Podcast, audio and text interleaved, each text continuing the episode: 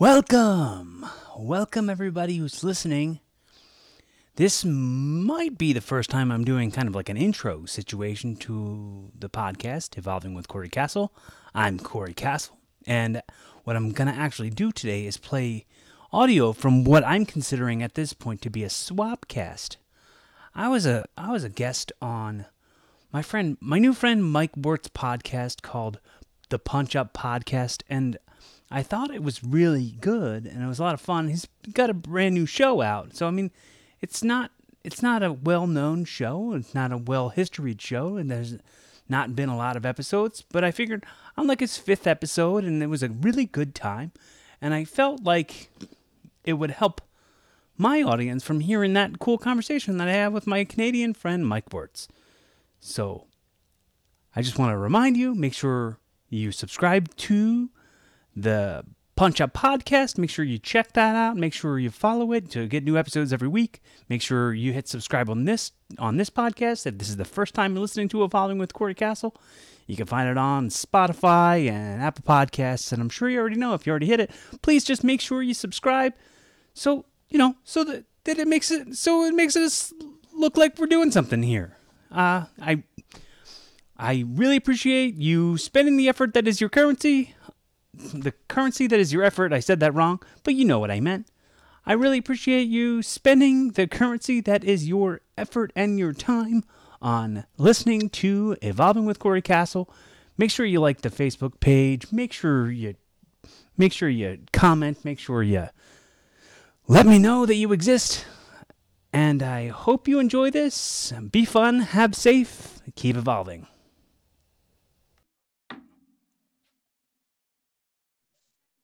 Hey, buddy. Hey, dude. How are you? Let me turn this video on. Oh, yeah. What's up, dude? Hi. You got a background. You know what? Get this. I have a background. I just ordered one on Amazon because yeah. I thought like I would make myself look a little bit more professional, and I'm like, right. I'm like, fuck, it ain't me. It ain't me. I'm not a background guy. Well, well, here's the thing you you you got to remove yourself from it. So the way you identify as i'm not a this person i'm not a that person take yourself out of it and put put the interest of your show into it. Well put you know what? of- you you just convinced me like in a nanosecond because i had that conversation with myself earlier. And now i see you with yours and i'm like i wish i had done mine now. We could have both had one. Yeah dude. Well i mean Maybe next time. Maybe next time. Maybe next time. You, well, I, I figured people would be more forgiving right now at this time, right? Well, yeah, yeah. It's what I what I call everything. It's just it's an evolving process. We're never all figured out. If we've got everything all figured out, then we're not as complete as we think we are. No, it's true. It's true. Uh, I have zero things figured out, and you are my very fourth guest. Okay, well, that's awesome, dude. I'm I'm excited for I'm the the thing when you were like you were like don't forget about me. And I was like yeah. oh crap. And then like it's it's that that account like that app did you do it through the calendar app or was that? Yeah so I have Calendly uh, okay and and I always send people that link because it allows me to set my calendar up and then nobody sponsored this is sponsored by Calendly by you know uh, get get fifty percent off by putting Corey Castle in the offer code. Uh, anyway,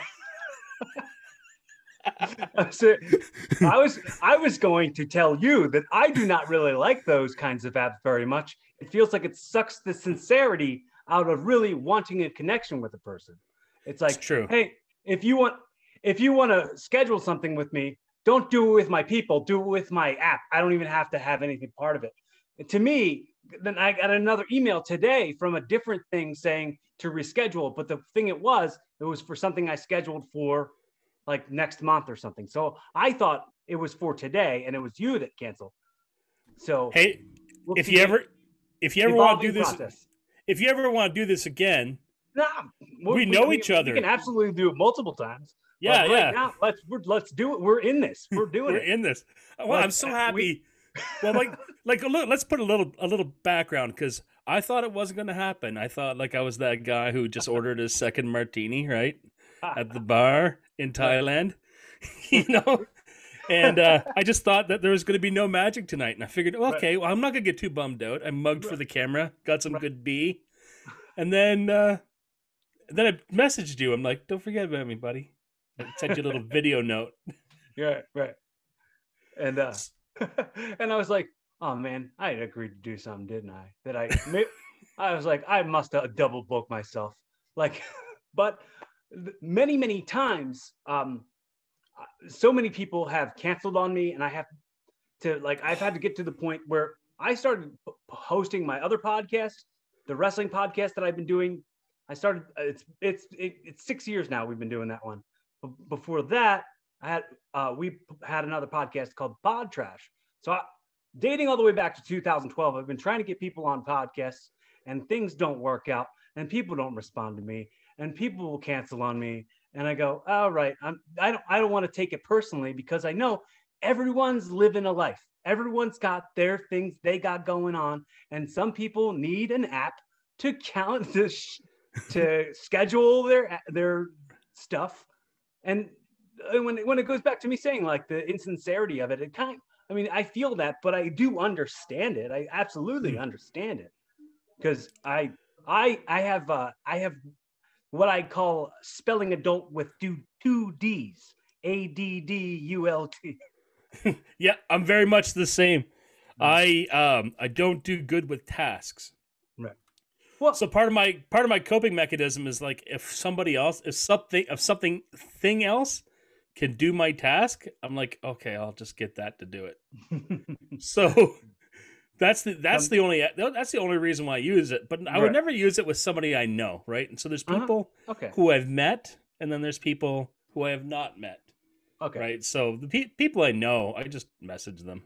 Mhm. Like I, I was on a podcast. I had a podcast with my cousin called Canuckcast because I live in Canada.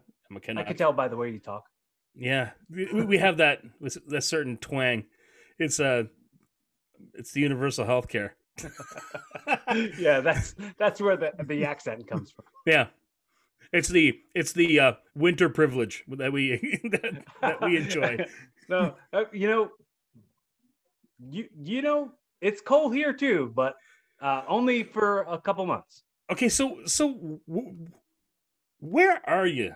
Are you in California? Are you? Oh no, right- I'm in I'm in Philadelphia. I live in. oh, in Philly. Okay, Yeah. well, that's pretty. That gets cold there. Like Yeah, not. So cold. No, uh, you thought I was in California? Was it was it this this glow that I have coming off me? Do I have a California glow? You you know what it was is I stalked your IMDb page and I figured, dude, this guy's got a lot of industry work, right? So I figured, I figured that you, like you're not Vancouver, and you're Mhm. not Toronto. So, uh, I mean, I thought well, maybe I'd you're like LA. in Vancouver or Toronto. Well, it, it's those are good working cities for for industry work. Right. Indie, the indie scene in Toronto is not that great, but it's getting better. But the the indie scene in all the cities kind of around Toronto is pretty good. Cool. Uh, but uh, I thought I thought you were you were you were doing some LA stuff, right? So I was I was all queued up in my head to to talk LA trash. But like you're not an LA guy. Having summer all year. Yeah, no kidding. Who needs that when you can have winter all year in Canada? So so you do you do wrestling, you do podcasting, you do some acting. Uh, do you do stunt work? Um, I have done good amount of stunt work, but I mean, it's not really something that is a huge goal of mine. I mean, I, would like to do it. I'd like to continue doing it, but it's not like my biggest goal. I- And is is acting your like your full time gig? No, no, no, No? I mean, it was. It was until until COVID hit.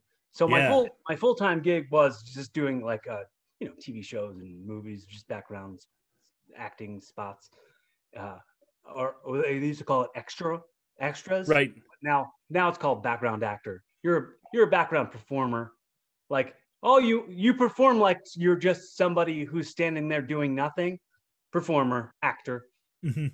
But Uh, well, what I remember, there's levels, right? There's levels of extra work. Like if you have a there's a feature- speaking role, Mhm. yeah. So Yeah. are you a do you have a speaking role or I mean, in most of those things that are on my IMDb page, Yeah. the bigger things, I, I don't have speaking roles. I just I'm just like in the background of a scene somewhere. But like in like like like in Bruce or like in the 90% or in Half Life, like a lot of the indie stuff, I have roles. I have actual roles. Like just like my upcoming thing that I just shot. And I also did stunts on it. Um, it was called Not for Nothing. It's it's filming here in Philly now, and uh, I still have more scenes to do in March. But maybe I don't know if I'm allowed to talk about them. How how many years have you been filming it? That a project that you won't be talking about. Oh, I've, I've, I've been I've been I've been on since December. I think. I think uh, so. I just did some ADR and some uh, and some like blocking for some scenes. Like they needed to get like my shoulder in a, in a couple of scenes for a movie we've been working on three years. So like Adrian, if you're watching this, come on, man. well, get it get it done. yeah. Uh, you- so I worked on a I did I did a it's like a super or not supernatural like like a horror slasher genre film Uh-huh. where I you know I play like a like a like a fat wanderer that, that that fights monsters. that's great, man. can, can you tell me about what what, what your uh, project is, or or do it, or is it super secret? Uh, it's, um, plug it later. I'm- oh, my project that I'm currently working on. The not not not for nothing. I'm not talking about that because I don't. Really, I, I I was just a part in it. So right. I, I kn- I know um my friend Brandon uh, is one of the producers for it, and he asked me to do it. And uh, Brandon and I played the the henchman of this guy who was played by Mark Webber from Scott Pilgrim. Mm-hmm. But uh, check it on IMDb. Uh, that you'll get. I'll give you as much information as what I've seen on the IMDb. so I love talking about so this podcast. I always I always premise it like, hey, we're going to talk about my material, but I just mm-hmm. like to have a good time with guests, right? Right. And I needed something to get, get get you hooked in here. So if I had mm-hmm. you here under false pretenses, I'm sorry. I I will bring up like material I'm working on, but I I, I and I'm not a working comic. That's actually been my goal. I'm a, like I'm a 45 year old dude, and I was like, Uh-huh. I was like, I'm I'm gonna hit some open mics this year. Well, what's the comedy scene like now in Canada? What part of Canada are you in? I'm I live just south of Toronto, and the comedy scene in Canada sucks. Okay. Like there is no open mics here, so I'd have to start a show. What about um? Well, that's the best way to do it, man. If Yeah. if if if if you're getting every door slammed in your face, build yourself your own door. Like really, don't don't let somebody slam doors in your face with anything.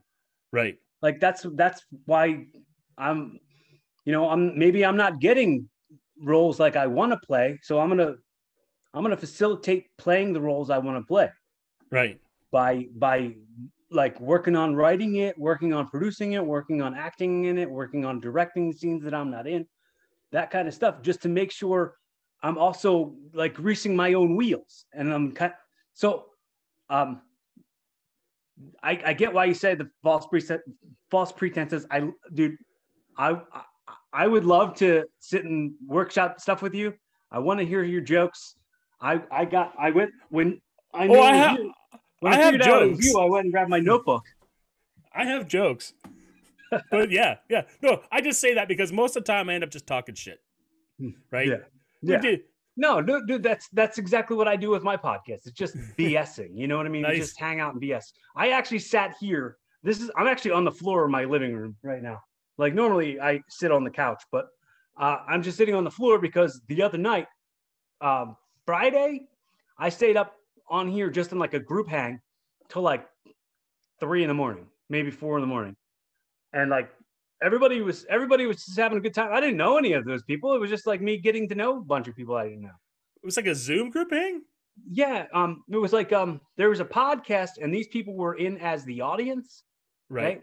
And uh, then they were like, "Oh, we're gonna do this this after hang, this after chat hang, or after show hang," and like a bunch of people like that were on the show kind of dropped out, and the fans were just I was just hanging out with the fans of the show that whose uh, podcast this, That the- sounds so cool. it was it was awesome. I thought it was great, and then they like they had me join their um their Discord network, and I've been like uh, th- throwing jokes their way. That's just I mean part of part of my like everyday life is I want to like I want to like throw my jokes past somebody Right. who's right. gonna yeah. recognize them and see them. Like so when I, I tweet something, I know like maybe if I check the interactions, maybe 60 people will see that I wrote it.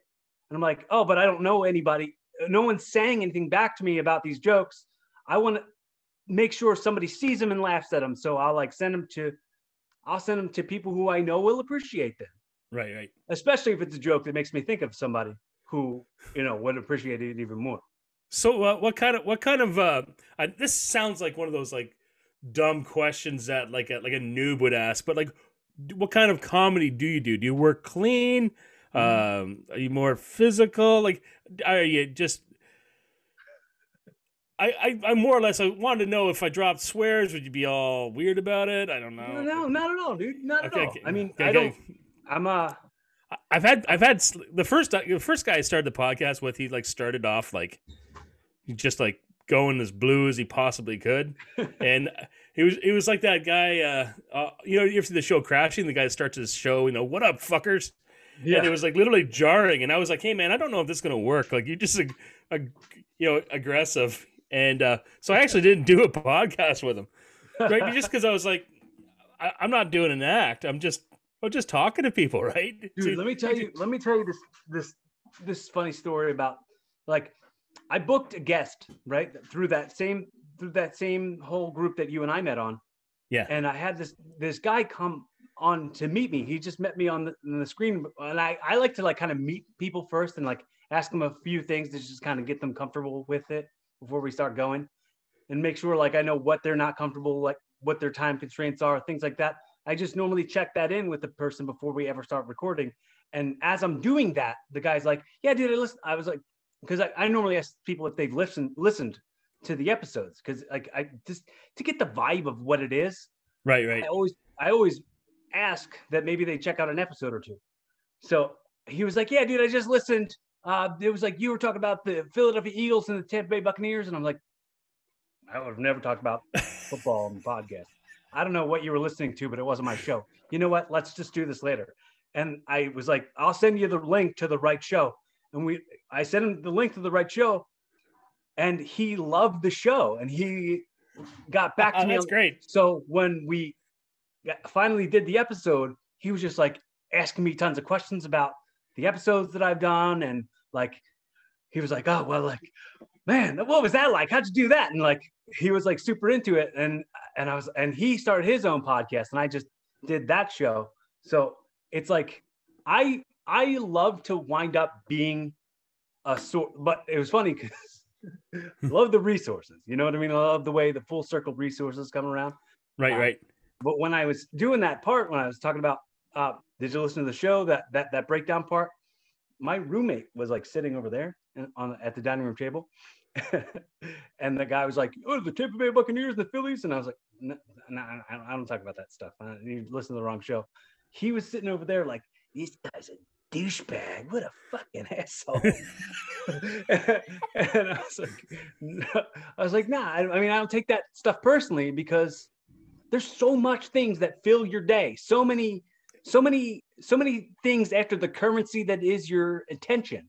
So many things after like, and it's, it's, it's such a hard thing when people don't know what being bored is like because there's like a scratch for every itch Right. you know so it's it's very much like oh if you can if you can take the time to kind of kind of get the feel for this and really understand what i'm going for here or Right. maybe if you learn something great from it or if like you just focus if you focus on stuff i've got to say and that helps you along then that's that feels like you've paid me with your attention Right, right. the attention was the currency that I, I that is more important to me. And like I said, the sincerity when it came to like that calendar thing, and I was like, I, I don't care. about I- that." so, so- like when I got blown off by somebody else on that thing today, I was like, yeah, fuck that thing, and everybody who uses it.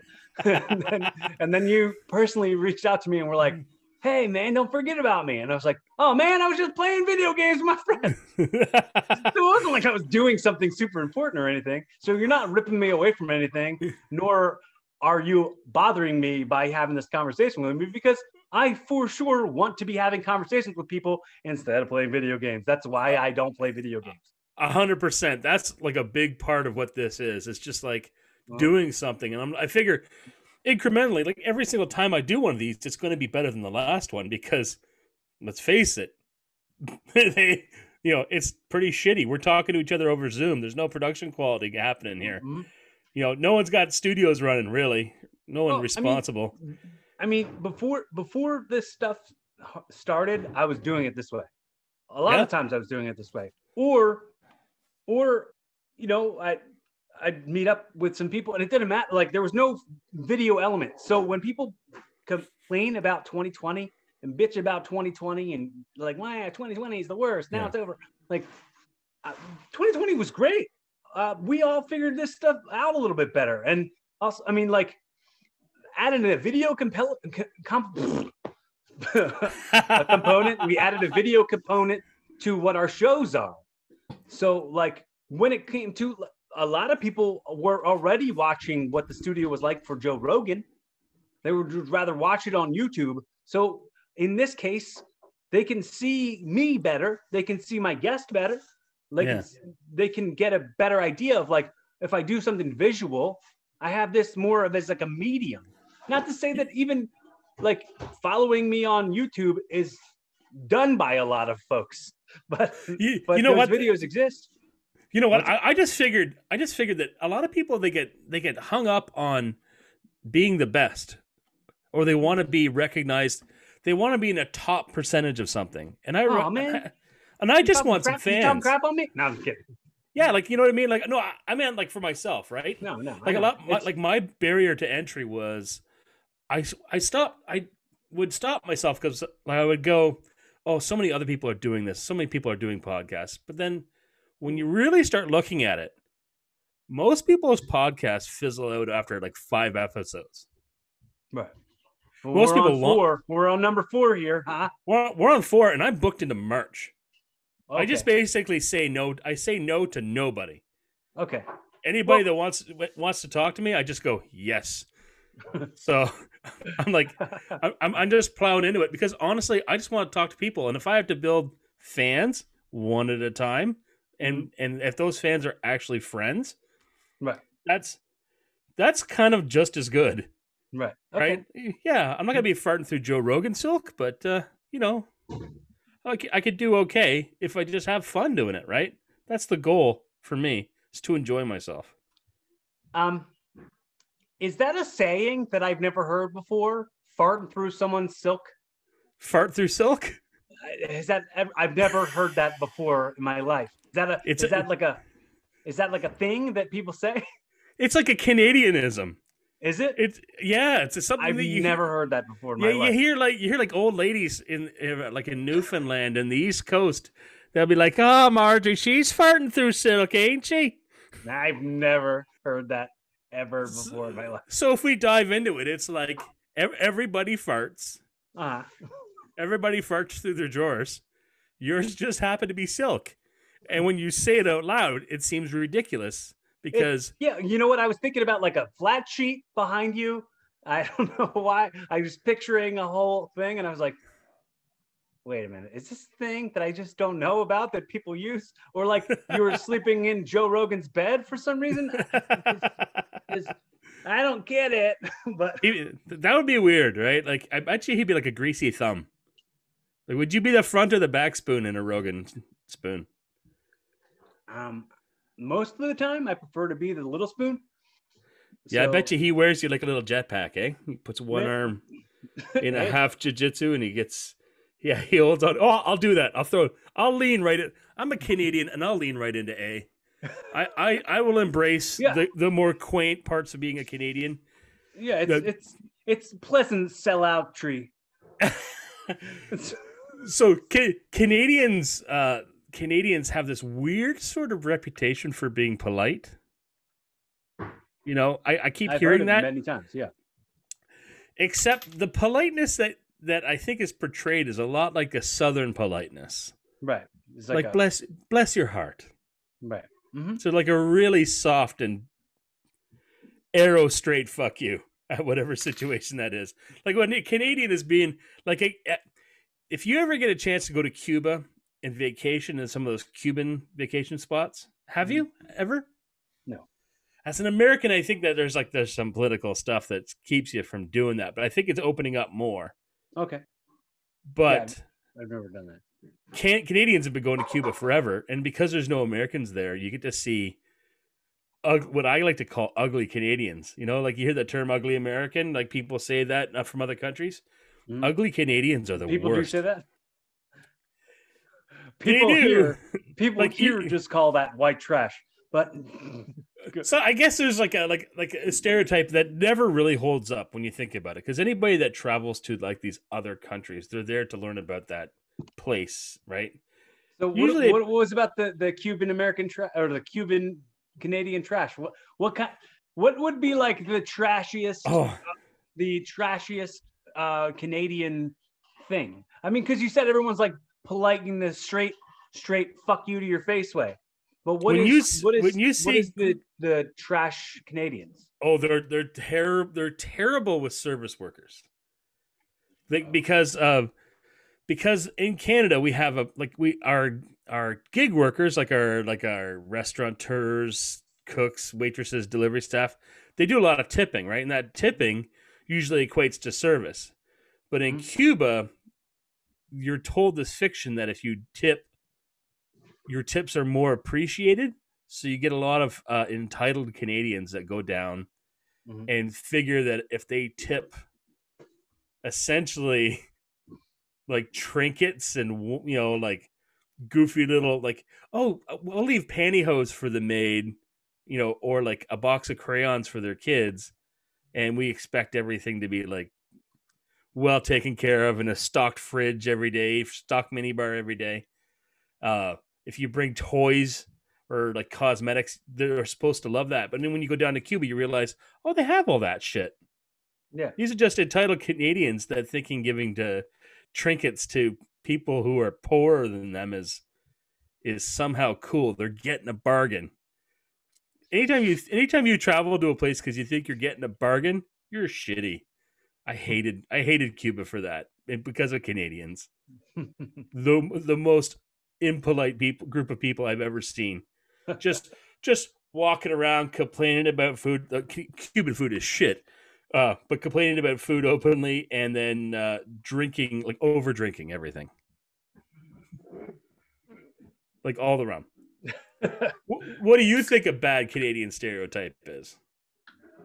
um, have you ever watched the Kroll show? The the what show? It's like Nick Kroll had a Comedy Oh, Central show called yes. the Kroll Show. Yes, I have watched it. Did you see the Wheels Ontario stuff? Yeah, I would say that is pretty accurate. I would say that was pro- that would probably be the Canadian stereotype that I would paint in my brain. I don't know if I have any bad stereotypes about Americans because I've spent a lot of time in the U.S.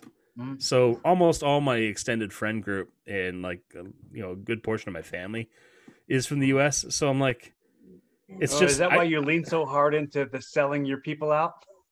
oh yeah, a hundred percent. Because what do we have to offer but resources, right? Like if there was ever, hey, if we we came real close into entering like Mad Max 2021, right? Mhm. and I wanted to run a barter town somewhere. I'll sell out my I'll sell out my town. what do you what do you got there? Levi's and some motor oil? Bring it in. I run barter town. a little shanty town. Yeah, you you guys had some shit happen down there. Do you ever get political? Do you ever talk politics? You ever no? You not stay. really. Not not not uh, not that not that I don't have an opinion because I Yeah. for sure do, but uh, I I I have so much other living to do. True. You know what I mean? I have Yeah. so many other things to love and to be grateful for.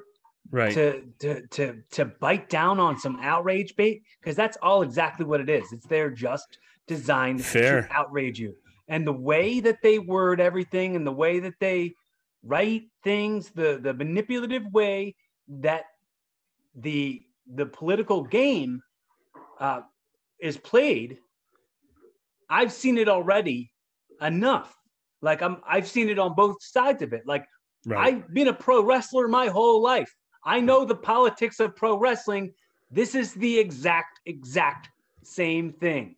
Well, they had the same word, right? Kayfabe. Yeah, exactly. It's the same exact, exact thing, right to the T. Everything. I've seen it all. I know that it's all a work. I know that I am not going to be one of the marks who gets worked. You know, uh, I was talking to my stepson the other day, we're because we were watching some of the stuff, like the, the storm of the Capitol building, right? And, and he was asking, like, he was like, he he says to, he goes, I can't believe that they're doing this.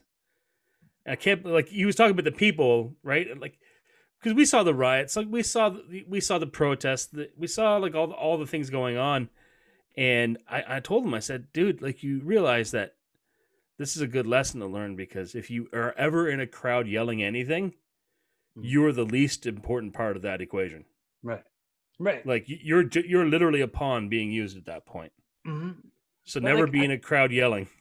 a, a thing that I've always said is that if if one of you were to draw a line in the sand and say either you stand on this side of the line of the sand with me or you get over there and they throw that ultimatum at me i'm always on the side that they're not on Yeah, fair. I don't want to be on the side of somebody who would try to draw a line for me. Nor like I I'm not in that game. I look at you. more- You're a revolutionary. what's that? I said, look at you. You're a revolutionary. well, I mean, we we played the politics game so much as we are performance artists. Right. I know how to manipulate emotions of people through my training over the years of experience to know that I can make people go up with their emotions and go right back down with their emotions. So, I, oh, if it's cool, if it's cool for a minute, guess what? You're about to get rocked. I know all that. Right. So, why would I be surprised if anything else but that were to be going on? Yeah. Right. what I'm saying? A A hundred percent. Absolutely, absolutely not shocked by anything, not surprised by spoil anything for me. I'm in the business of knowing what's going to happen before it happens already. Right. Spoil a movie for me. I'll still watch it Yeah. because it's I, it's a good movie. And I know a good movie when I see it. It doesn't matter if somebody else told me it was bad or good, as long as they as long as they're talking about it. Do you sometimes spoil movies for yourself on purpose? No, no, no. Sometimes I do. Sometimes I do. Sometimes I, I I'll I'll watch a movie and I'll, I'll get into it and I'm like I'm kind of interested, and I'll go to the spoiler, and it won't ruin the movie for me, and I'll go back and watch it. I, there's a lot of movies that I will actually continue Well- to watch because I know how it ends. You addicted to IMDb? Not really, no. Okay. No. Well, this guy is. I'm I'm very hooked on IMDb. The, to find out to find out the ins and outs, the the the stuff about the films, but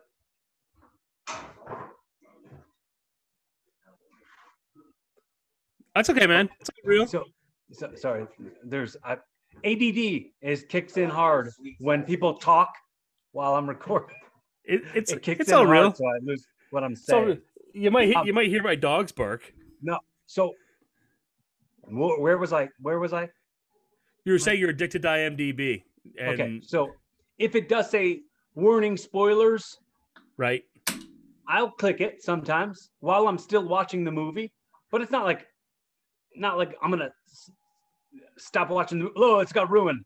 Like I'll for sure watch the rest of the series or show or something. So I, I'm not really bothered by much. Fa- right. Fair. Fair. It's, it's So, uh, really it's really a matter of becoming patient with uh, joy. You know what I mean? Pa- because you know the joy, the joy comes to you as well, just as much as that. So get the joy instead of get that. Right, right. If you go and get that, then then your joy's gonna go away. Yeah, you don't want. So you mentioned wrestling. Uh, no, there's no wrestling going on right now, right? Oh yeah, there is the is. Uh, Oh, the, yeah, like like sanctioned wrestling. yeah. Like, like WWE is running out of the. They have a. Are you are you not familiar? Okay, no, I was sort. Of, I, I was thinking. Um, Like my wrestling? apologies. Yeah, like uh, There's some. Or- Yeah, there's some. are, are you doing any wrestling? Is what was that? Uh, what I was asking. I've I've done a few. I've done a few. Th- I've done maybe since the quarantine started, maybe maybe four or five matches, but um, mostly I'm I'm trying to do it less. What uh, what kind of turnouts do those play those have, Well- or is it all virtual? No, no, no. There there's been a few empty ones, but like everybody people are some of them it's like there's socially distanced sections and like buildings fill up with people, but they're just Right. socially distanced and spread out. So there's like half the amount of people, but like they're in the same amount of space, so they make the same amount of noise. So you're the first pro wrestler I've ever met. Okay. Uh, That's that. I've ever had a conversation with. I've met a couple, but they're always like, "Hey, how you doing?" Like I met Bret Hart on a plane Mhm. right after he had broken his leg. Remember in New York, Madison Mhm. Square Gardens? Mhm. Yeah, I was on a plane with him the next day Oh, big shot. because I Big took a shot, eh? I took a picture of him with me, and my brother was like, "Oh my god, how's his leg?" And I looked down, and his leg was like fine. And he looked at me, and he just sort of went like, "Yeah, of course my leg's fine." shit, shit ain't real. no one's breaking my leg. But I want to I know mean- how real does it get? what do you mean? Like, let's say you're, let's say you're having a, a bad day, and you know what the outcome is going to be, but the guy that you're that you're working with in that match, he could make it easy on you to get to for you both to meet your objective that you're trying to meet, or he can make it hard. How often is it hard? Is there like Okay, petty so- jealousies and, and All right. So that stuff happens. However, I don't get involved with that kind of thing happen because I work with folks who know that this is only better when we work together. Mm, So if we are not working together, this is not working. that makes a lot of sense. Like you got to park any differences at the door and put on a good show. You know, you know, The Rock used to say the role, the the the line, "Know your role" all the time. Right. I live that life. I always say, know your role, because our role is to be this entertainer. It's not as entertaining if we're not entertaining together. Fair. Right. Right. So know your role. Like if your role is the baby face, be the baby face. If your role is if your role is you're going over, go over. If your role is you're going under, go under. Like it's not really Uh, Help me with those terms. What's a baby face? a, a good guy. A good guy Okay. is a, a good guy is a baby face. A heel is a bad guy. Going under, going under is taking the pin, and going over is pinning the person oh, or Oh, winning. Okay. Okay. So- yeah, that makes sense. But it's it's like this is all stuff we should have been passing along the whole time to everybody within the business. But like sometimes it gets lost a little bit. So a lot a lot of a lot of watering down of that can happen and a lot of people can get in situations where they go well i want to be i want to be this because i'm only over as this so they'll go into business for themselves. If you've heard that's a, that's a saying that people in the business will say say going into business for themselves. But most of the time if someone were to go to business and go into business for themselves the business would force them out and no one would would use them. Right. So Yeah, it that- only works if we work together That makes that makes a lot of sense. You know, like now I feel like the question I asked was maybe a bit naive. Of course it would be because I'm not a wrestler. Of course it's a naive question. That's fine. Well, it's Now- funny because I I forget that not everybody is as diehard a wrestling fan as me, even though most of the people that I talk to on the daily basis don't care about wrestling, don't watch wrestling. Like my family, I'm the only one in my entire family that ever watches wrestling. Like my my brother doesn't, my sisters don't, my mom never has. I don't know about my dad. I know my I have I have family in Texas as well. So my my dad and my, and my brother and sister that live over there. And I think my little brother is into wrestling, but he might be the only one. But we didn't grow up in the same house. We never really talk about wrestling.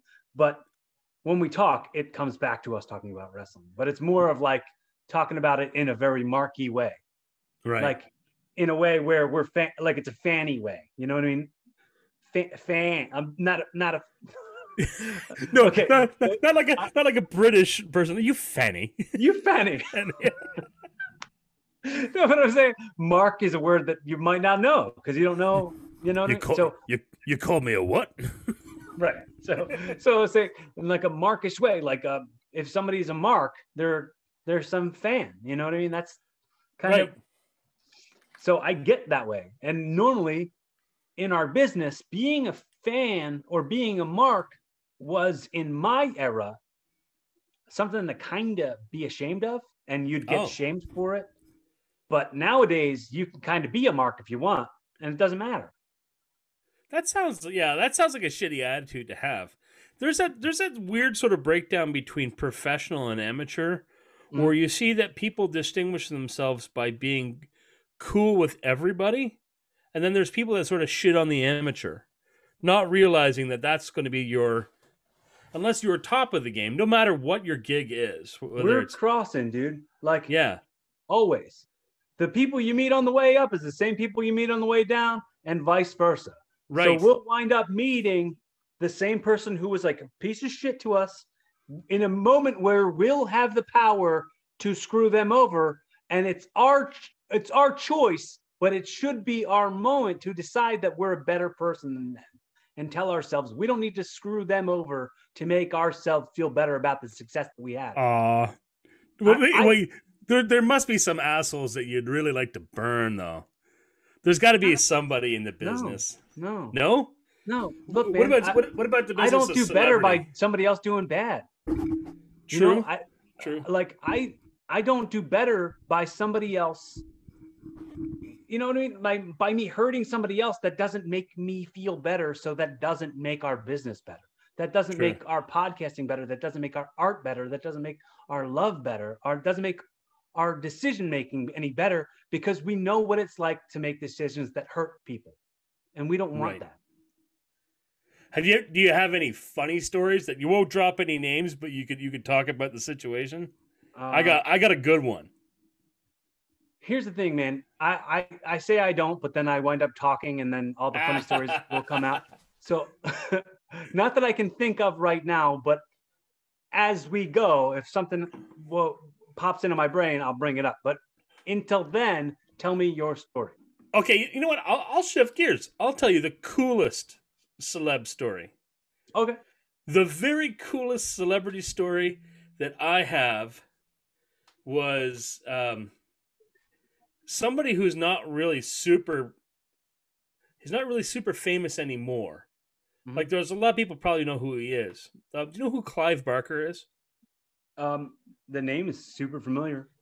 So right, he's a horror writer, and he writes. Okay, that's why like- it's familiar. Okay. Yeah, he wrote like all the hell, like the Hellraiser series Okay. was Clive Barker. Okay. um, Lord of Illusions.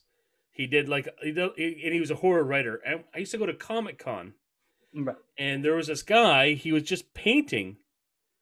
He had, he had a booth set up, and he was just painting this picture. Mhm.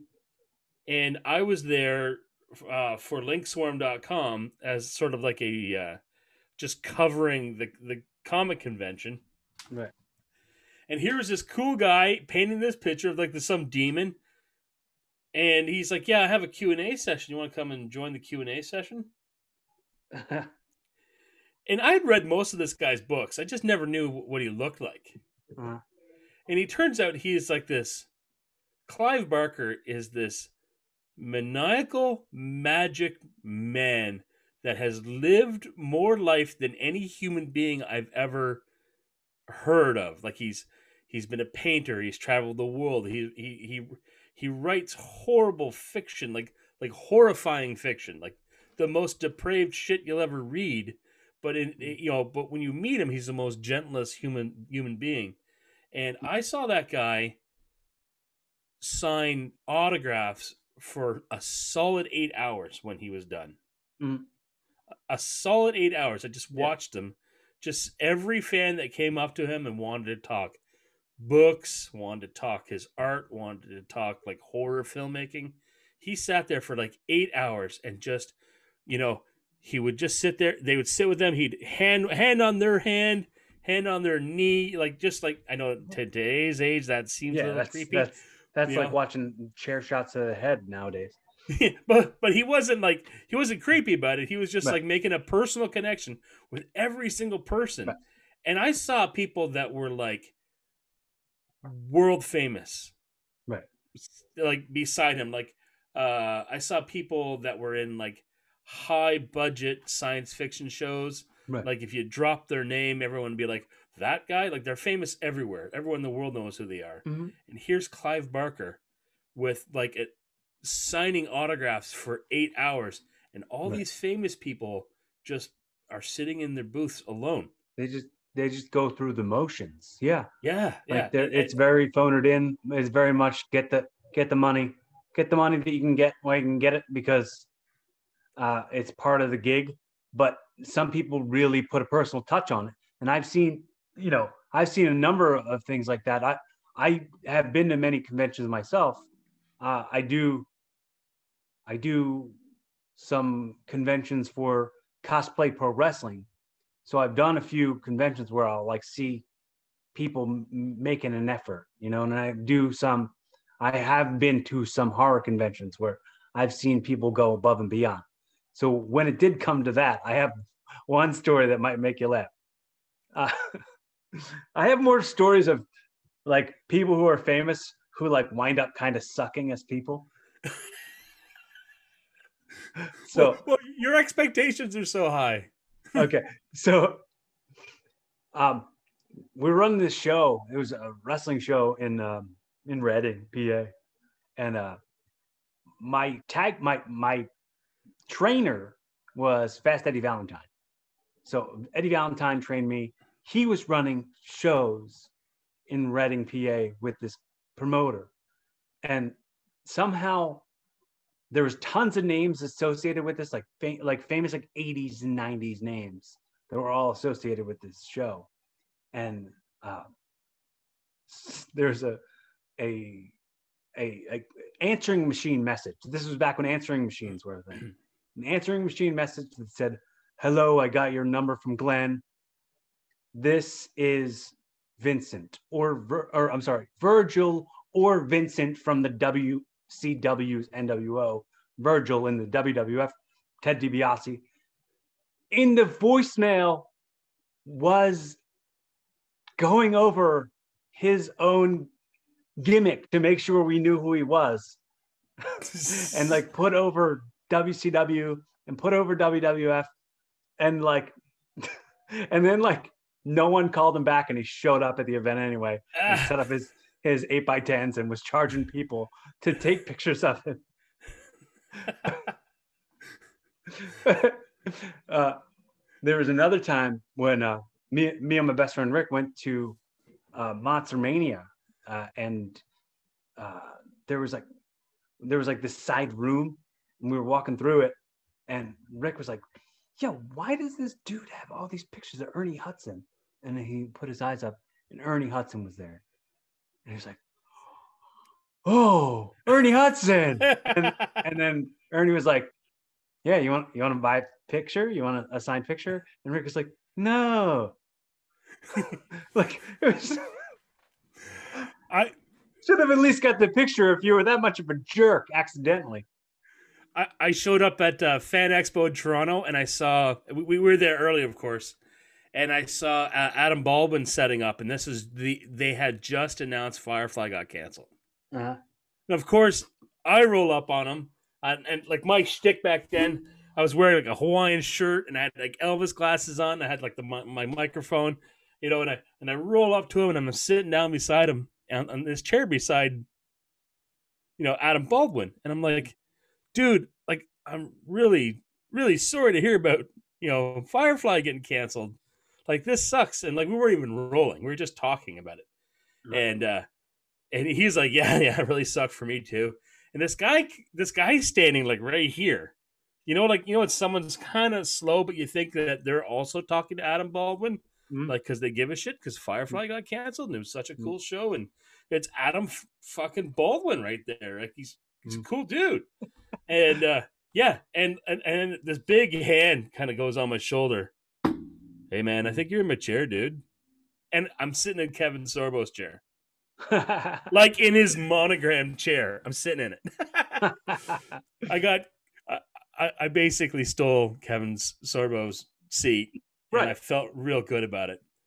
And then You're like, I was farting on your silk Hercules. and then and then Robert Picardo is across the, the, the aisle, and he's like, uh, he comes up to us, he's got this little hat on, little ball cap.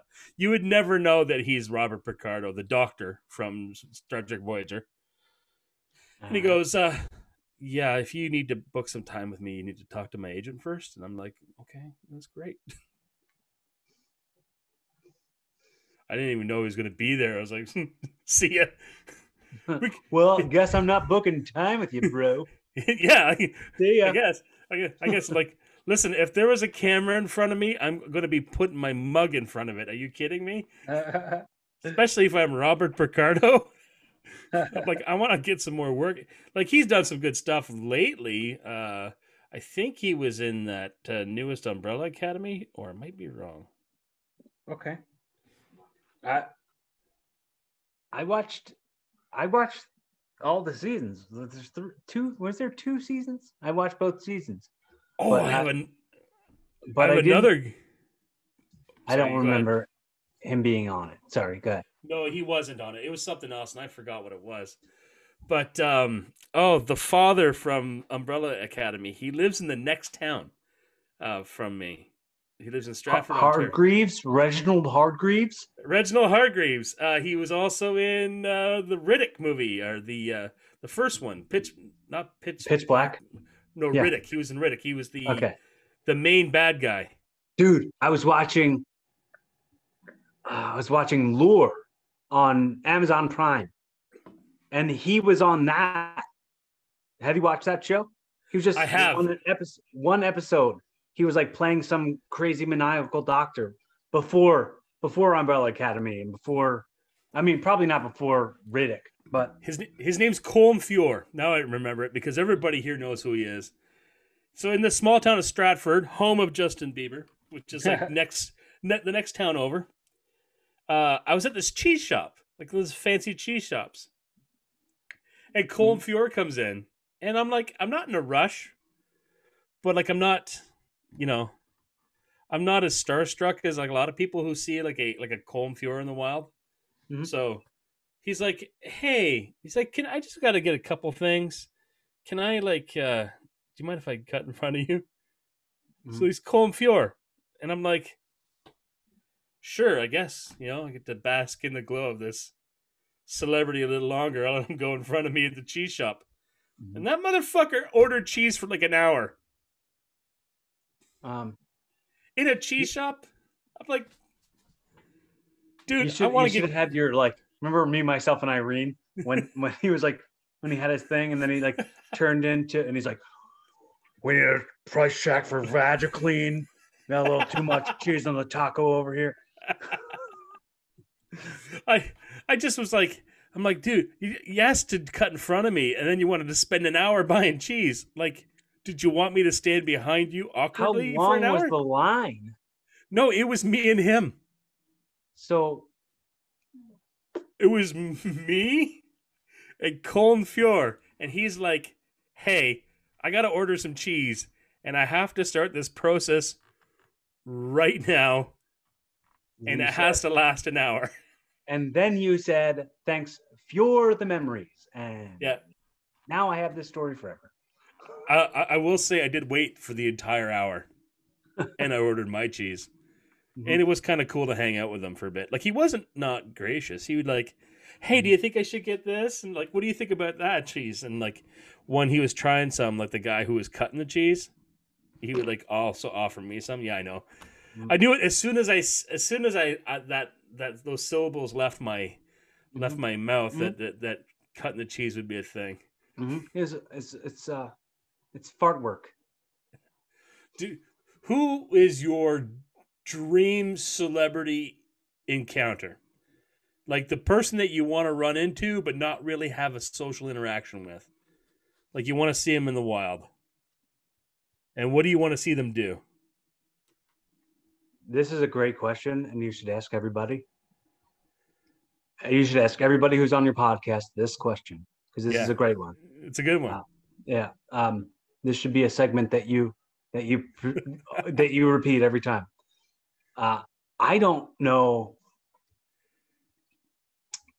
I don't. Know I don't even. It's it's it's uh it's tough, man. I know like celebrities Okay. who I go like, oh, I could be. I could see us being friends, like that kind of people Oh, no, are uh, famous. But everybody, everybody is the same as this.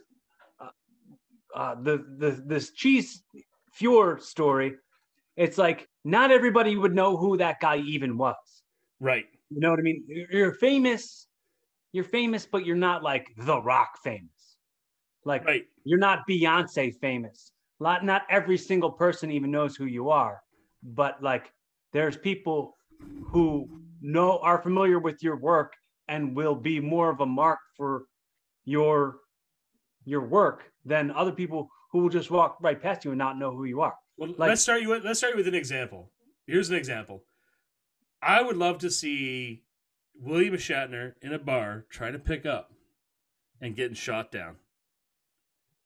I'd like to see it. Captain Kirk, a woman refused Captain Kirk. That would be hilarious to just have in my head. There you go. Well, just tell yourself that that happened. Say you saw that, and every time, every time somebody has one of these stories, you can be like, "Yeah, I, t- I, like started out by saying that in your segment, and then go right into, all right, here's what I want you to do. What's your dream thing? And then you can retell their story right after they're done, like it was a story that happened to you. Like just absorb everybody else's dream stories. yeah, I just yeah, I just take all their take all their stuff. Yeah, yeah. But yeah. Okay, so what's what's one what's one from you? What what what's one dream celebrity encounter that has nothing to do with you, but you just like to watch? At their most mundane. Tom Hanks, probably. Yeah, Tom Hanks. Well, and what's he doing? uh, um, he's he's putting a blindfold on people and spinning them in circles so that they can hit the pinata with the the broom. or or like or like the bat, the forehead on a bat. Uh, yeah, when you're running in circles with the fore the forehead on the bat. Yes, that that like- also. I'd see Tom Hanks doing that. I don't see David Spade eating potato salad off a flimsy flimsy paper plate and getting it on his shirt, and then like doing that thing where you eat it off your shirt, and then you look around like no one's looking, and then he makes eye contact with you. That would be a great casual celebrity encounter. I have like people who are almost a little adjacent to that who I'd like to like collaborate with or like like I would love to meet David Spade and be friends with David Spade and collaborate with David Spade. But like like I'm ideally would love a relationship with like Judd Apatow. You know what I mean? Like to to develop a, a, a collaboration you know uh, some sort of let's let's work together on something. I i've got a story and i've got a name and i got something that i want to work on. And maybe we can help each other on that. And or like like we know friend like i know a lot of people that you might know and i might know a lot of people that you know. So i want to be that way with everybody i know where i can go hey if i can be a resource to you in any way or grab a resource that you might want to grab and like maybe throw it a little bit closer in your direction i'm absolutely going to do that because like i said earlier I don't do good if we don't do good. Right. Yeah. Hundred percent. You know. So, who do you think it would be harder to get that connection with? Do you think it would be harder with J- Apatow, or easier? I, I don't know. I mean, it's it's really really at this point when it comes to if people would have an interaction with me in in the daily life, they'd have absolutely no idea that I've ever been in anything or am a wrestler or anything. They'll just you know go, encounter. So I'm not valuable to people who are like Right. in films and have big credits and stuff because I'm I'm still uh I'm still like a a podcast that doesn't have a big following. I'm I somebody thought. on Twitter who doesn't have I don't have a check mark. I don't have a, a blue uh, validation mark. That Yeah. I don't have that because I only have like 500 followers, and I I mean that's I'm a not- lot. a big enough deal yet for uh, Judd Apatow or Pete Holmes or David Spade or any of those people to even like read anything I write to them or like you have you have 500 followers on what YouTube or on uh, on Twitter. on Twitter, eh? Yeah, that's not a lot for Twitter at all. on on YouTube, I've got probably under a hundred, under a hundred for sure. I don't. I, I really need to up my Twitter game. Okay. Like, is is that the thing? Like, I hardly tweet at all. I'm at at lk underscore huna, and I but most of the time I just retweet people. Mhm. Uh, I I don't say a lot uh on Twitter. No, it seems counterintuitive. I, Twitter is one of those things that's kind of Well, if you if you write jokes, Mike, like that's the place to do it. Like if Yeah. you write jokes and want to post jokes and get sort of like a little like ah little jolt from little, little zing. from like people going ah that's good, like that's a place to kind of do it. You're pretty pithy. Tweet you did there, Mike Wertz. so, okay, so question is Corey Castle, is that I'm not gonna ask you if it's your real name, um, but like I'm gonna say that's a pretty cool name. Corey well, I Castle. appreciate it. I picked Is it, it- myself. Did you pick it yourself? Yeah, yeah. So Uh, I thought I thought of the same thing. Like I should pick my own name, but then I realized that uh, I don't have a cool enough alternative name.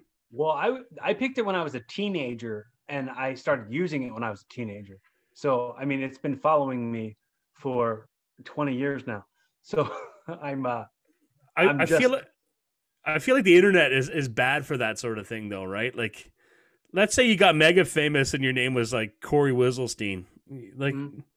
Every name news article. my name is James. My name is James Goins. I am nowhere near Corey Castle as a name, but I have been using Corey Castle so long that more people know me as that than will ever know me as James Goins.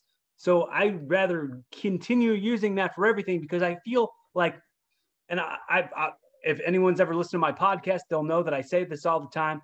Everything I do serves every other thing I do in a very cyclical way. So if if people see me in a film, they go, "Oh, that's Corey Castle. He's a comedian. Oh, he does comedy. Let me let me check out some of his comedy. This guy's a wrestler too. Let me check out some of his wrestling. Oh, this guy also does a podcast. I'm gonna check that out. A podcast about wrestling. Oh, I'll check that out. Oh, this guy's in a movie or a TV show or something. Like Right, right. everything comes back around, and it all serves the same thing, which You're is you're you're like a chalupa threat. you're like you're like a taco inside a burrito inside of Tostito. You got all the things. yeah i just i just can't ever stop you know but No. when it comes to when it comes to like what i'm doing for a living like it's different you know like Right. like i told you before the quarantine started before the pandemic started i was only doing that as like my main source of income. Just doing background work on tv shows and movies and then sometimes the occasional speaking role. So uh now since you know everybody lost all their jobs i've i've been doing i've been doing hvac since august. And i was doing that back in like 2007 so this is like a big step backwards but like at the same time i'm learning a lot and i'm getting better and i'm a man you know what i mean like it's different than back then and it's different because i'm a different me now and all i want to do is continue to be a better version tomorrow than I was today. And I can't do that if I'm ever like proud. If I'm ever proud. If I take moments Yeah. to go like I'm too proud to to be humble into a, a job that's not my dream job because I've never had my dream job. I've had a billion jobs and I oh, I I feel I feel like I want to say that I'm probably not going to be done having real jobs for a while. And I'm just going to continue doing all the things I do inside of that. so that's my that's my lane like that's that is absolutely my lane like uh i've only ever done like I, I used to do like um i used to work in a factory. Then i worked Mhm. my way up to uh, like a foreman then a supervisor. Then i got out and got into tech. And i've worked in tech for like 10 years. And i realized like 40 i'm gonna be 46 in may. And the thing i always wanted to do was the thing i just never really did. I did one stand-up gig once. One open mic once in Hamilton, which is like What- next what- city over. Was it all right? How did how did it go over? Like Oh, I sucked. I, I- sucked really hard. So did you bomb or did oh, you do all I right? ate, oh no, I ate an acre of shit. Okay. Yeah, you know what? You know when you go when you say you're gonna go up there for a solid two minutes, and you you know what- you know what happens. You you spit it out in thirty seconds. Mhm. You know, Yeah, blah, blah, blah, blah. You gotta go through it because you wrote it and you're happy about it being on the page and needs to come off the page and out your face. But then once it comes out your face, there's more minutes that you gotta Well, fill in. what I found was afterwards there was more people in the almost everybody in the crowd was sitting there looking at their notebook. They're all waiting to go on. Right.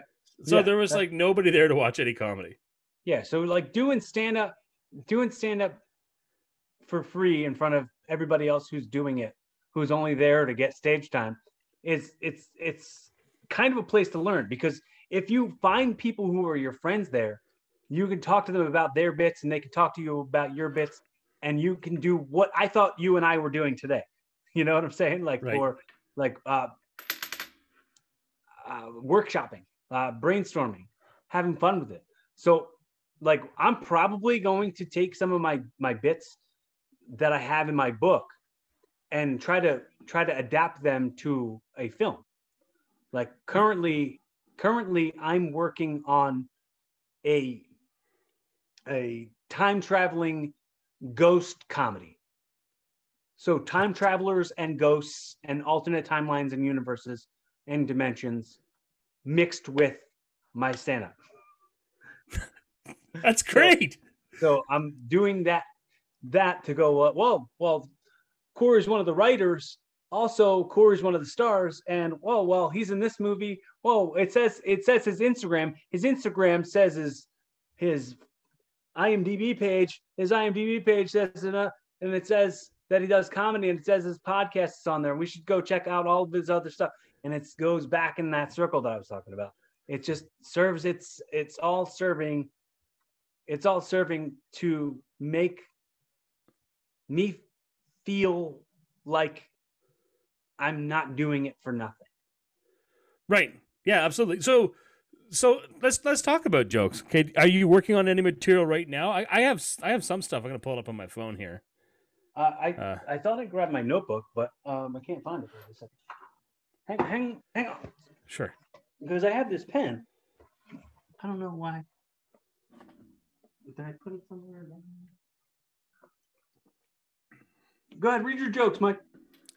Well, it's not so much. It's like a. It's like a like a like a bit. Like I'm working on a bit. So right now I'm working on a bit where the worst job in the world is the guy is the spit guy at ancestry.com.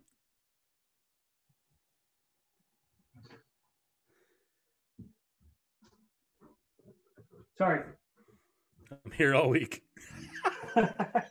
Sorry, I mean, I'm, dude, why didn't you go? Hey, your book's right there on the chair, you jerk. Like the book is right here, and I just went into the other room and looked all over for it. Ah, this should be a bit right here.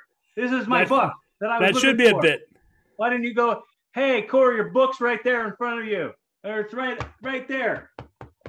Hey, what's Well- that? It didn't look like a notebook, to be truth be told. It looked like it has like what's on the front of that book. Stickers? Yeah, like okay, okay. All right, so I've been just working a bit, just trying to figure out how a bit, uh, this bit would work. It's about roughly about this the worst job that I could think of, and the worst job I could think of is the spit guy at Ancestry.com. Have you ever done any of these DNA tests? Yeah, I, I did a 23andMe. Yeah. yeah, yeah. They, they, what they, they they mail you a, like a like a little tube that you got to fill with spit, Mhm. and that spit has to be like taken care of. Hmm. You know, what, what do you you mailed to Munich? Is it Munich that they're doing this? There's a guy there who like gets up to you know for work in the morning. He feeds his kids, you know, breakfast. They all sit around the table. He kisses his wife goodbye. You know, she hands him a brown bag of lunch. He goes to work. He sits there and he empties spit from vials all day long. Well, you can replace that with all kinds of disgusting jobs, but that one Right. is really specific. The spit Right. guy, you know, and like what drives a spit guy to suicide? Like he just had enough. Like my my brother drives for I'm not going to say the name of the company, but he does um he picks up like coolers filled with blood and piss and poop. And he takes them to other places to test them for whatever and um he'll he gets a company car and he'll bring that home on the weekends and empty it out and he'll be like there's my piss and shit buckets there's my there's my blood bucket and So do you think this? Do you think the spit guy sometimes will like bitch about his work to the blood and shit and piss delivery guy? that guy's like, you know what, you, or you know when you're looking at like LinkedIn and you're looking for a job and you're like, what am I qualified to do? And so you're looking at other jobs like, hey, here's an opening for a piss and shit and you know blood and spit guy. You know the hours are better. specimen delivery specialist. And- and- and the- specialist in the specimens. And the other one I was listening, uh, the other, the, and the other one I was workshopping was like, I was watching a lot of Harry Potter for the, you know, the last couple of months. Mhm. Like, I had never watched all the Harry Potter movies. Have you? No, I I hated it actually. Um, like I tried to watch it and I wasn't really into it. Oh. I'm sorry, I don't want to step on your bit. No, no, So, you're not. You're, in- you're not in- stepping on my. You're not stepping on my bit. But like, Okay. there's like, there's, there's. If you watch it, you get it. If you don't watch it, you're not gonna get it. But there's this character who's called a house elf. He's like, an elf. He's like they got the big ears, right, or something. Yeah, the, the big ears. He's got the big Uh-huh. nose, and Uh-huh. apparently, like they're really magical. And the only way you can, the only way you can set them free is if you give them clothes. Mhm. So they always they're always wearing rags of shit that they found. Okay. But I'm like, you never see one that's hot. Mhm. They're always like gross old dudes, but you never see like a hot house elf. No, That's like, fine. Yeah, what, what do you do with Debbie? What do you, De- De- Debbie, what do you do with those clothes, Debbie? Just like a hot house elf doing magic around your house. That that one's pretty thin. Yeah, that I mean, one's it's, pretty it's thin. so niche. It yeah, is it's- pretty niche. Yeah. Oh yeah, here's a good insult. you- You're that type of guy that makes your kids watch you while you jerk off. It's dark. Who are you saying that to? That's a That's a dark. that's a someone real- that someone that you a- want to insult. That's not not. I mean, it feels less of an insult, more like a real, like a real like accusation that could really ruin somebody's life. It could be both. It could be both. Like you want to reserve it. Like you don't want to use it casually. Like that's not. Uh, That's- uh, look at here comes Mike. He's that guy who says everybody looks like they jerk off in front of their kids. Ah, here he comes. That old hat. You the know old scamp. that old stamp that Mike uses. He goes, "Hey, yeah, yeah, get ready. He's gonna tell you you're look like you masturbate in front of your kids. It's his favorite joke." Hey, you friggin' rascal! Get over here. No, yeah, yeah. Who's jacking in front of their kids? Sir, this is an Arby's. Excuse me. Uh, are you? You're in front of the children mannequins at Old Navy. Why don't you keep it moving, sir? Here would be here would be like a, a cool opening question to start a routine. Like, hey, does your girlfriend ever wish you were hotter? that one could could, could start you know get, getting a couple of laughs.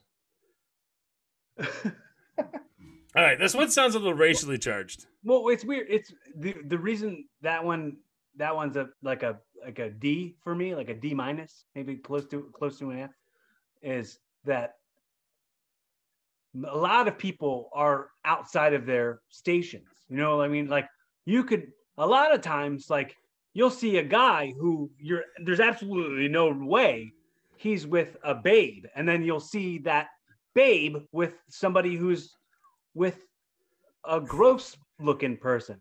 So it's hard to be like, hey, I'm the only one who thinks that my girlfriend wishes I was hotter. It's like, no, maybe maybe you are hotter, or maybe she is hot. Maybe you, you know what I mean? Like it's it's it just kind of it just kind of leaves it open to like yeah. Uh, you you could she could wish you were hotter. Maybe I, am under no illusion that I'm the hot one in my my my relationship. I am like so. I'm like I'm like you know. There's my lady, and then like you know, you know, sir, would you like me to mace this man following you? you know, right? Yeah, I'm like so far like I'm like the worst. Basically, I I feel like um sometimes I feel like there's a she has like a, like a parasite in her optical nerve, which makes everything look different than it actually is. Because maybe, maybe there's something you know. You, you know you you'll, you'll see something that looks like like a rotten piece of meat and you think it looks like a birthday cake. Maybe there's some uh, you know visual processing errors. Or maybe she just thinks you're a good person. Maybe you ever think about that? Maybe she enjoys your company. That can't be it. she enjoys your company. Maybe you make her smile. Maybe she likes. Oh, oh I know my I know myself too well. It's got to be something else. okay, what do you got? What do you got? Uh, I've been doing this bit where I'm saying, "Here's here's the new game I've developed. I'm going to throw you this frisbee, and you're going to catch it, or we can't be friends." It's a new game that I'm calling Ultimatum Frisbee.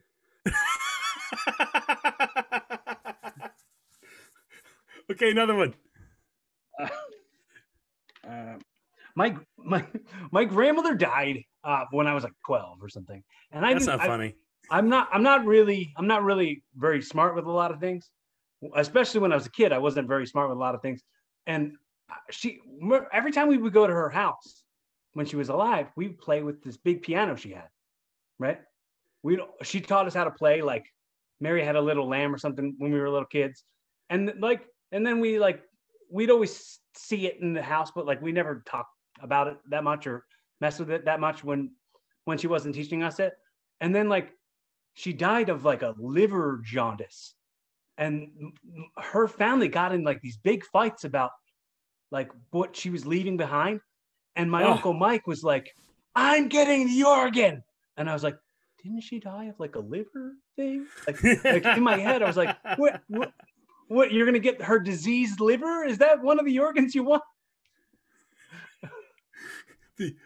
so I, I don't have a bit for it, but it's I have a couple bits where it, it comes back to me kind of being kind of a little like dumb, where I went up saying like when I was a kid, I thought that my grand my grandmother she would she would come into the area where we lived and she would go, "Uh, this living room looks like a bomb hit it."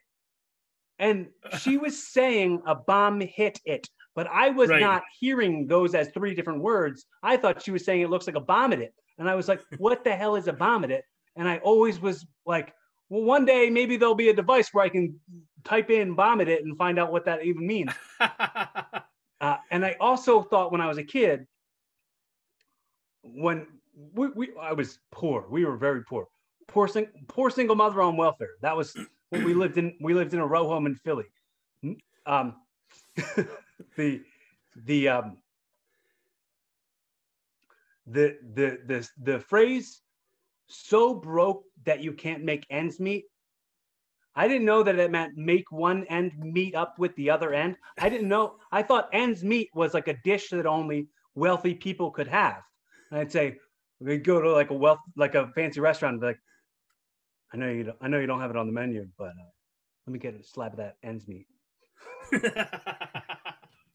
okay, so you grew up. I, I, I also grew up real poor, right. and uh, I remember there'd be a lot of jokes about being poor, Now these aren't my jokes, but they're just they were used so often that they're kind of universal. They're like laying on the floor, so anybody could pick them up. Uh, And I don't even know. I think maybe even Dice did this one. I don't know, but uh, one of the ones I always grew up with was we were so poor that we had to jerk off the dog to feed the cat.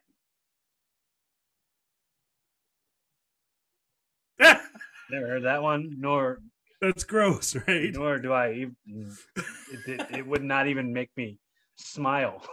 That wouldn't even make you smile. Nope. Nope. That's like would- that's like that's like a bucket of cold water down your drawers. Like that's just I feel like that's a a that's bit of the a smile. joke. That's like I work. I worked at this uh, job where this this um sixty year old guy got hired, and it was like his first day, and uh he there was like they were like serving pizza in the break room. This was a, a warehouse, and they were like, "Oh, warehouse guys, come on in and get some pizza." And this guy came in, and he was like, "So a Jew walks into a bar, and he's uh, like." Uh, Jew waiter goes, goes, is anything okay? And he hits he hits that as the punchline, and he says that to a, a bunch of like corporate people in ties who are not at all familiar with this person. They'd never met him before, and he just tells a Jew joke like that, and they're like, "All right, guy, like uh, that's some expired thinking. Like that's some that's some old awkward man stuff that it's not really the way people talk to each other anymore." so jerking off dog to feed the cat, no mas. Yeah, that's totally that's totally a way an old Northeast Philly white dude talks to his friends back in the So it has no comedic value whatsoever. no, no, not at all. Zero, zero. Okay, good to know. Good to know. Because it makes me laugh. But if it, if it's not a universal thing, we don't we don't want that, right? Like it's it's obviously not funny. You know, like setting up. You know, like a cat coming in. You know, You're you look like the type of dude who jerks off your dog to feed your cat in front of your kids. Ah, yeah. yeah. You'd be like, you know, your, your cat's Oh, here in the morning. Here, here comes Mike. He's gonna talk. He's gonna drop Chri- that. It's Christmas morning, and your cat comes up, and like, your cat's like meow, and you're like, "Listen, Merry Christmas, dog and cat that I have that are my only companions in the world. Who's hungry?" And the dog's like, "I'm hungry. I only have dog food." And the cat's like, "Meow." Okay, yeah, all right. It's not funny. So The the uh, speaking of dog sticks, what's the name of that piece of skin that makes it point forward? There's got to be a name for that, right? for the dogs, Yeah. the dog's dick that you you Like, you well, really like- like you really like- are thinking about a dog's dick too much. I Well, it was it was in my notebook. It was, they were categorized. So like this one, this this one was right beside the other one, right? So yeah, I was in the same territory. My apologies. There- There's a piece. There's like there's a dog's dick and there's a piece of skin that keeps it pointing forward because like it's not like that all the time, right? uh-huh. Uh-huh. It's not. It's not vertical. It's usually perpendicular. It's aiming Maybe- forwards. Uh, There's got to be this bunch of veterinarians that are like, yeah, if if they had like a like a big, I like, mean, long dude, pointer. that's that's a thing that you could pro- like you could probably say it and someone will know it like that. Whatever, like you go into an audience and you go, "What's that piece of the dog's dick called that keeps it from pointing straight to the ground?" And you're like, someone would be like, "The flange," and then you're like, yeah, "Oh, no, the, now." the phalangulong, you idiot. You're yeah, like, okay. and then you'll be like, "Oh shit! Well, I can't tell that joke next time." yeah, ruin that joke forever. Right. Yeah, when people like yell things out, it kind of it kind of wrecks the momentum. Do do you hate hecklers? Uh, I, I mean, I, I- I've had, I've only had, I don't want to say I've only had a few interactions with them. What I hate is people who, who heckle me by going wah wah wah, or people who go, what I don't Ah. me, don't me on the daily base. Like, don't do that to me out in public. Especially don't do it to me when I'm on stage. If you do that to me, I will go, you're fat, your teeth are crooked, fuck you, get out of my life. I don't ever want to talk to you. Like you just you just cut me to the core. Like don't do that to me. That hurt my feelings real hard. Like it, I get nervous to tell a joke. Do you understand? People go like, "Oh well, it it takes a lot of guts to go up there and tell jokes. You're like really being vulnerable. Sometimes when I'm like throwing a punchline out, I'll get pretty nervous with how it's going to be accepted. And if it's Oh, yeah. accepted with a then it really like it's a dagger to me because it's like that's not what I was going for. I was going for you to go, ha, that sucks. That's funny, or what you know what I mean? Like, uh, I, I'm not wasn't looking for. I was looking for a validation, and you gave me kind of the opposite of that. That's not what I wanted. That's like you going like, oh well, I'm not going to take you seriously as a wrestler because wrestling's stupid, and and have you've never watched it or understood it or talked to anybody who knows anything about it. It's just like, well, I know the answer is this, and that's the answer that I'm sticking with. I know with what I know. You know. Right, right. That No, was that was a long-winded way of saying uh, the only heckles that bother me are the brumts. Yeah, like that would that would bother me more. Like if they were just trying to add something to the to the performance, like be because do- 90 percent of the time they're just being drunk idiots. Then yeah, I get it. But like if they're just trying to be like a like if they're trying to be funny over top you're funny, you know, Mhm. fuck that guy because like they didn't have anything to come to your show. well, I do you a know- lot of I do a lot of like real like cringy dad jokes, so I get it. I get it. Yeah. I get why you think that you're helping me, but you're not. Like I I do a joke where I'd say um, I was with a friend who told me um, when we were walking to go into the woods how ter- how scared of ticks she was and she didn't have any bug spray.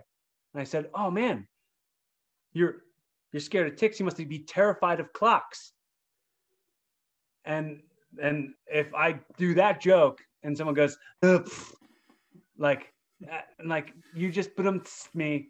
I didn't need you. You could just go ah ah you goose. No, is that almost as good as a laugh? Because that immediately, immediately, I was like, mm. like you, Right. you got a reaction from me. It wasn't laughter, but it's the only other acceptable response to a Right. dad joke. It's Right. the, it's the fuck you. You get a point. You get a point. You scored. Very solid Right. score for your your dad joke. I get it. I don't want to. I want to laugh at it. Right. Right. No, I, I mean, I that's ideally what I'm going for.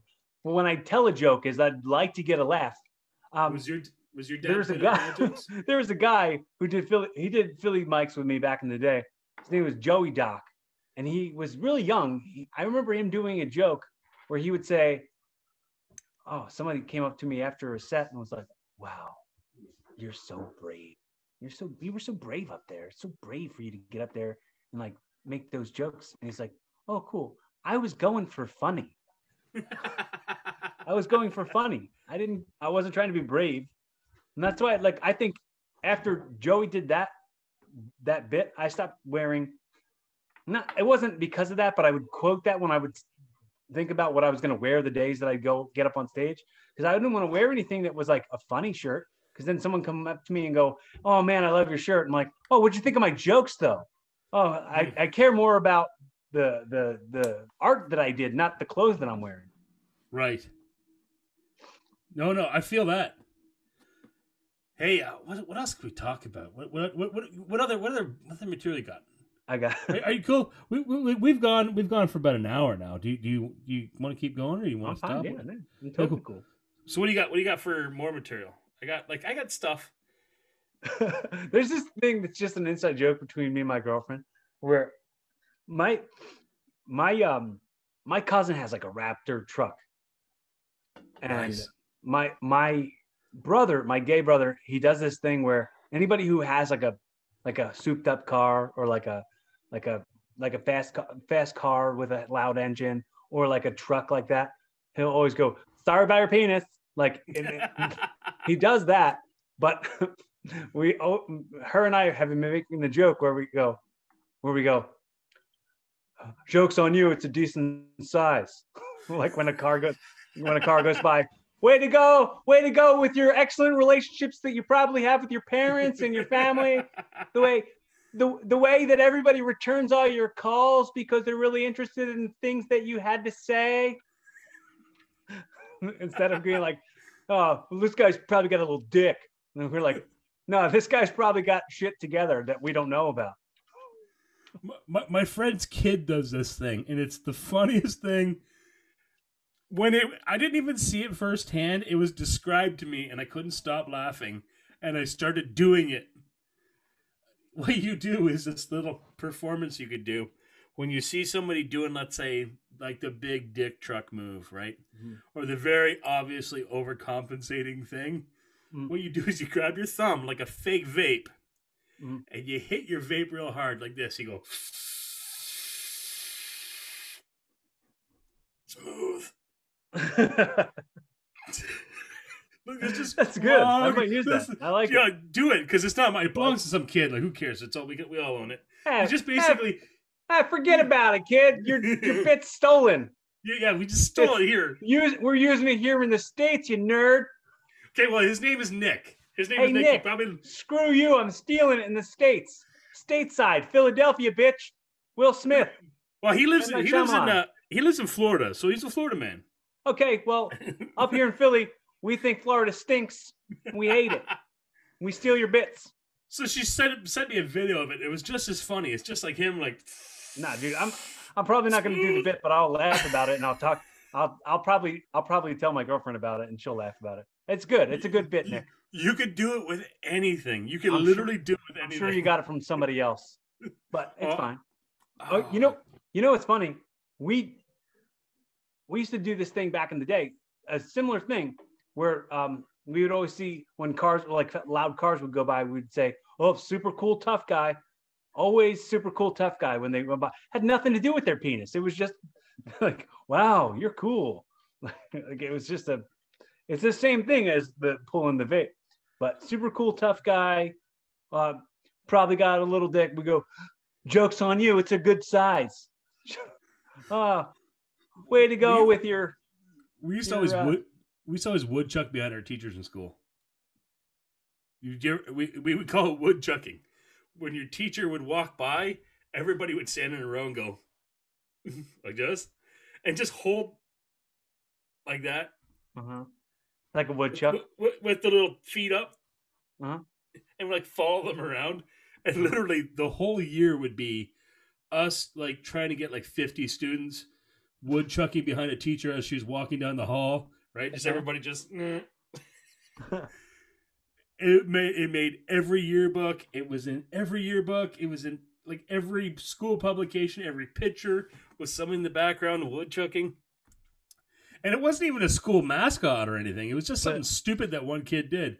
And I thought that that would have been everywhere. I thought woodchucking was universal. And I remember like throwing it like as an adult out of school, like somebody doing something goofy and behind your back you go. And then I remember them looking at me going like, "The fuck you doing?" I'm like, I'm woodchucking. You're what? I'm like, yeah, I'm woodchucking. You know? Huh? They're like, what is that? It's a thing we did. talking It was all in my school. We woodchucked behind the teachers. It was really funny. That's good, man. Did you ever have anything like that? No, I mean I have plenty of things where I go like, oh, that's not everywhere. That's only here. Like, do you know what a Wawa is? Yeah, yeah, I have four. Yeah. We didn't have Wawa. Wawas were only here. I'm just Rita's kidding. Water know what Ice? that is. What's that? I just kidding. We didn't have any. I don't know what this is. Wawa? Wawa. It's a it's a convenience store, like a gas station, like that has a ha, they make sandwiches and stuff. But it's it started in, in Philadelphia, and, and Rita's Water Ice started in Philadelphia. We had that before it was like Rita's Ice everywhere, like at the malls and stuff. And I thought that was everywhere, but it wasn't everywhere until like I was an adult. The uh we used to we saw in in our school we used to have this thing called the hot okay i'm gonna back up holy shit my brain just did a weird thing my stepson asked me that day if i had ever had a uh, food fight in school and i said Mhm. we only only had one and it was hot dog day because i remember this day like in my mind like it was it was yesterday was the hundreds of wieners being hot hot to the touch wieners so you couldn't hold on to them so fast because Mhm. they dumped out these like these dirty water hot dogs all over the floor and everyone was picking up fistfuls of hot wieners and throwing them around the the uh, the lunchroom, and I remember, yeah, like that was the only like sitcom style food fight I ever had, which was like a big. It was essentially a sausage party. Mm. It was crazy, and I was I like, like and, and, and I go, "Did you ever have one of those?" He's like, "No." Apparently now, like you get suspended if you have a food fight. It's assault. Yeah. Salt, ketchup, mustard, fries, hot dogs, hamburgers, lasagna, spaghetti. That's a food fight. So, um, I had this these bits that I was that I was doing a lot, but I would I would decide whether or not to do them based on the the way the crowd was reacting to other people who were on before me. So I would do I do this bit where I talk about like 90s hip hop and R&B. Were you into 90s rap? yeah, a little bit. so I did a bit where I talk about um you know you know Tupac I know I know a little bit of Tupac. I, like I wasn't a huge fan, you know. Tupac had a, a, a bit a song where I, I I related to it hard. He he was like it was called Dear Mama, where in it Okay, yeah. like, poor single mother on welfare. Tell me how you did it. There's no way I can pay you back, but the plan is to show you that I understand. You are appreciated. I fully fully relate to that. My mom, my world. I love her. So I I identified with everything in that song except for the part towards the end. He says, "Even as a crack fiend, mama, you always was a black queen, mama." And I was like, "My mom's not a black queen or a crack fiend." So I don't. That's where it takes me out. Not only do I think about that and laugh about how that doesn't relate to me, but I think about how Tupac outed his mom. Like the people were like, people were like, "Hey, did you hear that? Did you hear that song that Amari's son, Amari's son made for her? Oh, it's so sweet. But did you know that Amari was on crack? Like you just you just really put your mom on blast about being on crack. And at the and, and also in the song he says, he's like, even though I sell rocks, it feels good putting money in your mailbox. I'm like, so you're putting money in her mailbox and she's going and buying crack. Why don't you just cut out the middleman and you give her crack? yeah, no kidding, right?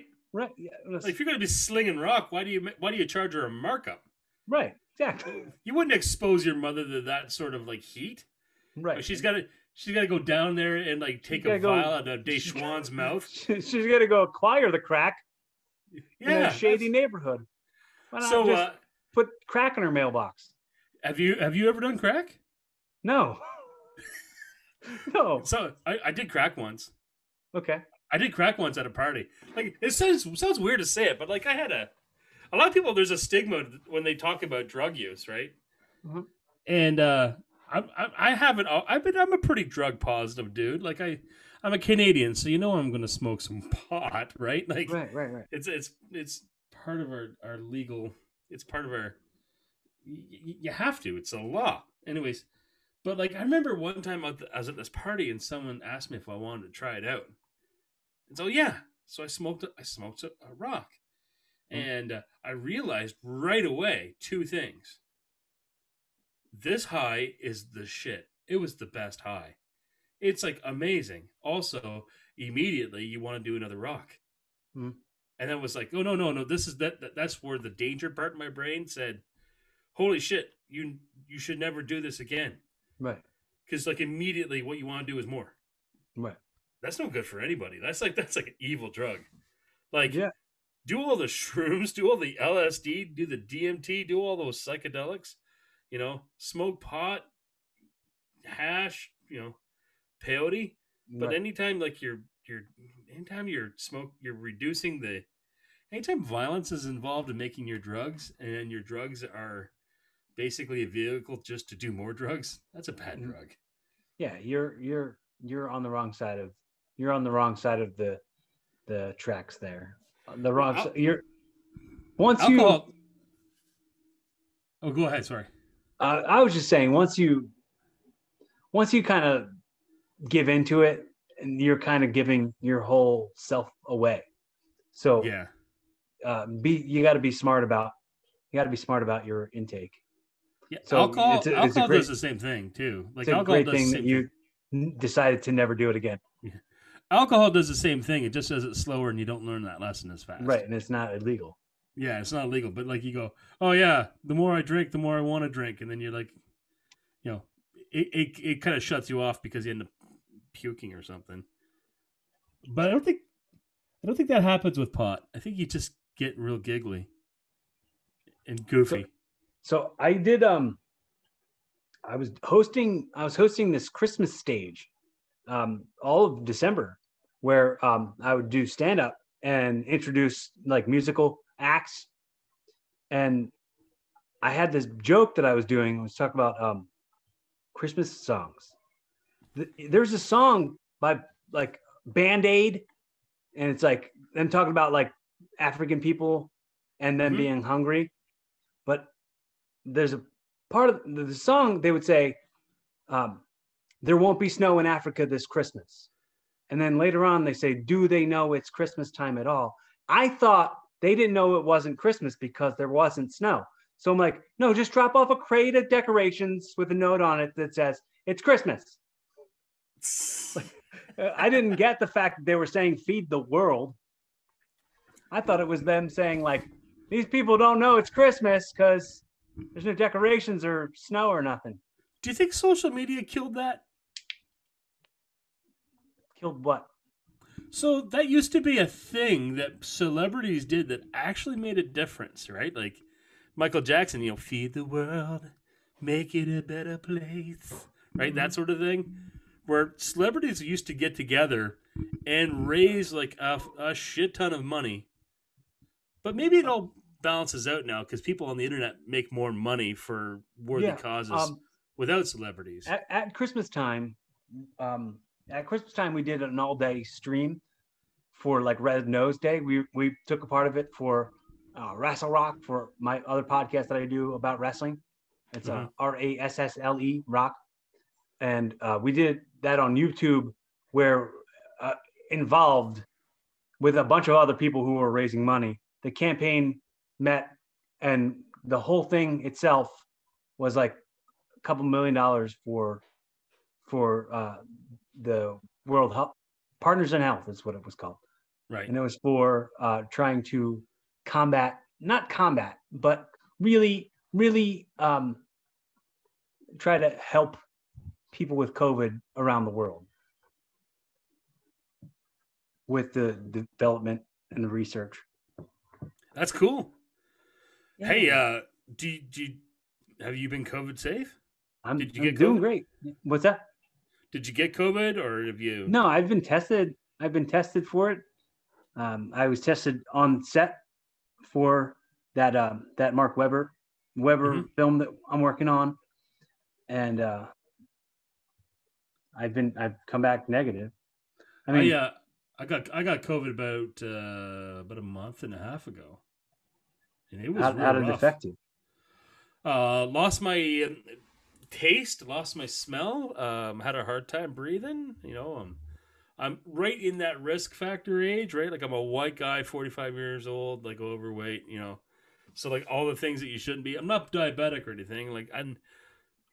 Before that, I was like I'm a power lifter, right? So I'm got like base strength that's just pretty good. Like I'm relatively healthy guy, but uh, I'm not. Uh, I'm still in that risk area. Right. So I just really, we just the whole family got it, and we just sort of like watched our health and made sure that everybody was safe. Uh, put oxygen sensors on our fingertips just to check everybody, and uh, we made it through. We're all good now. Now Wow. I feel like I have a fucking superpower though, because now apparently you don't get it again. Like you have like a base immunity. Mhm. So I, I, I'm not an anti-masker, but now I, when I put a mask on, if that slides down or if the little air is getting on the side, I don't get all that worried about it. I move among you. well, I mean, the way I hate I hate saying I don't want to say that I'm not sensitive to it, but I I don't I'm I'm I'm probably I'm probably wrong in feeling that like I'm not at risk as much as a lot of other people are. Uh, but I but I make sure to take all the precautions that you can take before I walk out the door. Yeah, that's that's all you can do, really. Yeah. Right. The, But I uh, mean, like I've been I've been rolling around my immune. I keep my immune system up. I make sure I take my vitamins every day. I make sure that I'm in the gym and I wear a mask. And I make sure that um, you know I I've been I've been having I've been around germs and locker rooms and fights and cuts and it's it's all it's all like something I have a pretty strong immu- immunity. I think I have a, a pretty strong immune system, and hopefully, um, I can make sure that people around me feel safe. so do you do you work out in a gym or do you have like your own gym?